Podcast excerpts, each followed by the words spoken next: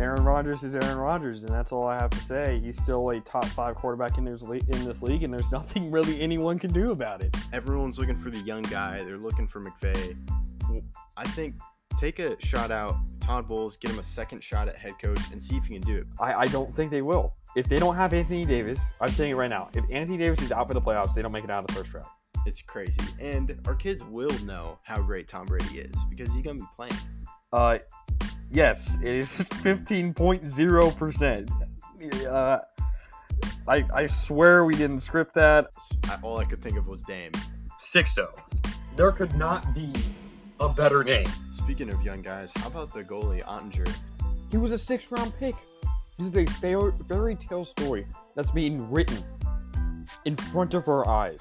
That's what the Yankees brought Gerrit Cole to do. They didn't struggle against the Padres. The Padres didn't really put up a fight in most of the games. Uh, Jerry Jones, hope you're listening because this is why you shouldn't have given Zeke this contract. Just thought I'd put point that out. I feel like Luka will take that next step, and if he can get a three ball consistently around 35%, I feel like they could become a contender.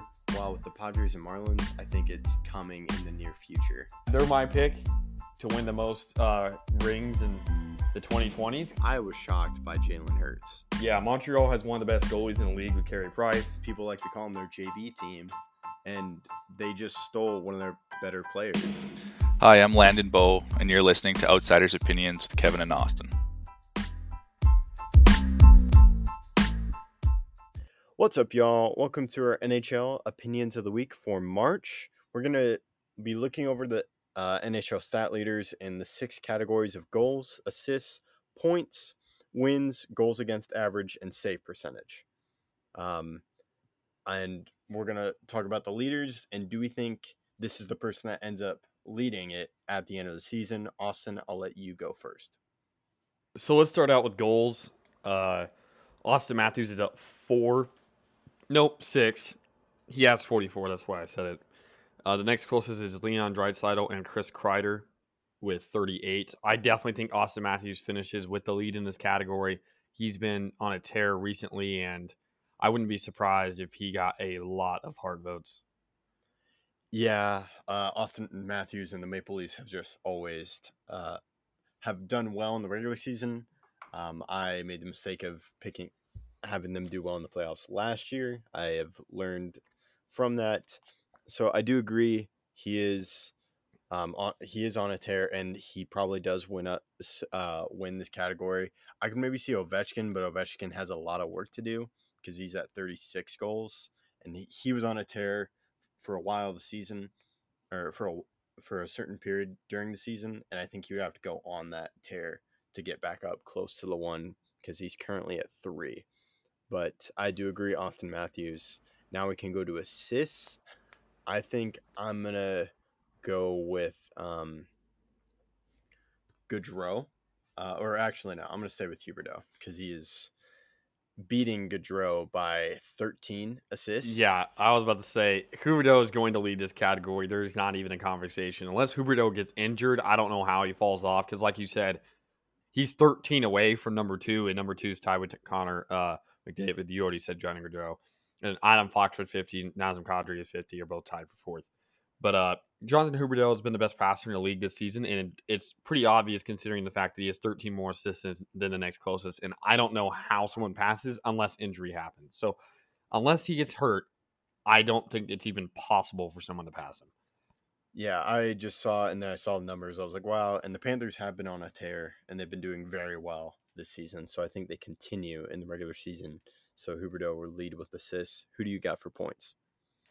For points, I think Huberdeau is going to lead the category at the end. He's leading right now with 82. Connor McDavid's 81. But because of the struggles the Oilers had winning, I think Connor McDavid's going to be on the defensive side more often to help them on defense, which will partially in- hinder his ability to get points. And I honestly believe that Huberdeau uh, will end up leading the category. Another reason why I believe that uh, Connor McDavid won't reach uh, is because of Leon Draisaitl.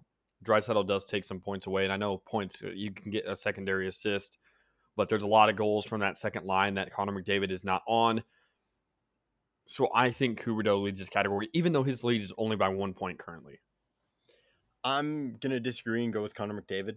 Connor McDavid. They usually rely on Connor McDavid a lot with the Oilers, so I think he is going to pass Huberdeau as Huberdeau doesn't have a significant lead um, in points that he does and assists. So I'm going to lean with McDavid, even though you do make a good point with Draisaitl possibly taking some points away from Connor McDavid. Now we move on to wins by goalie. This is tied right now between Sergei Bobrovsky and Andrei Vasilevskiy.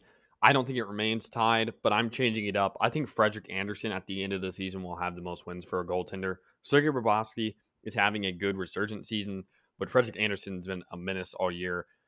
Uh, he's third on goals against average and save percentage, so I think that he will eventually lead in this category. I was close to picking Frederik Andersen, but I'm going to ride uh, with Andre Vasilevskiy. I think once uh, the Tampa Bay, once it gets closer, they're going to want to get into playoff form once again, and they're going to ride with Vasilevskiy, so he's going to get some wins. I could see that happening. Now we'll move on to goals against average, where Igor Shesterkin is winning with 2.02, um, and then Swayman is second, and then Frederik Andersen is third. Um, I'm probably gonna stay with Igor leading it, um, as he kind of has a sizable lead. Maybe Frederik Andersen takes over, but I'm not sure, so I'm gonna stay with Igor. I'm to go with Jeremy Swayman. The last game that uh, Igor Shesterkin played, I believe he was pulled against the Blues, which is a concerning sign.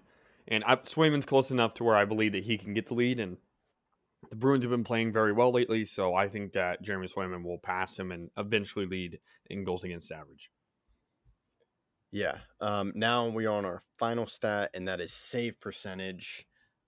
I think I am going to ride with um, uh, Frederik Andersen, even though he does have to like catch up with. I think he's going to lead by the end of the season. Yeah, Shesterkin has a .939. Uh, Ville Husso has a 930. Frederik Andersen has a 928. Jacob Markstrom has a 927, and Juuse Saros has a 925. I think that Juuse Saros passes all of them. He's been on a tear recently, and I really like Saros' game, even though he's very short for a goaltender, 5'10. It doesn't matter. If you look at those guys right there, four Jacob Markstrom, five Juuse Saros. Juuse Saros is 5'10. Jacob Markstrom is six six. So the difference between those goalies in height is sizable, but I believe that Juuse Saros by the end of the season will help carry the Predators into a good playoff spot and get the lead. All right.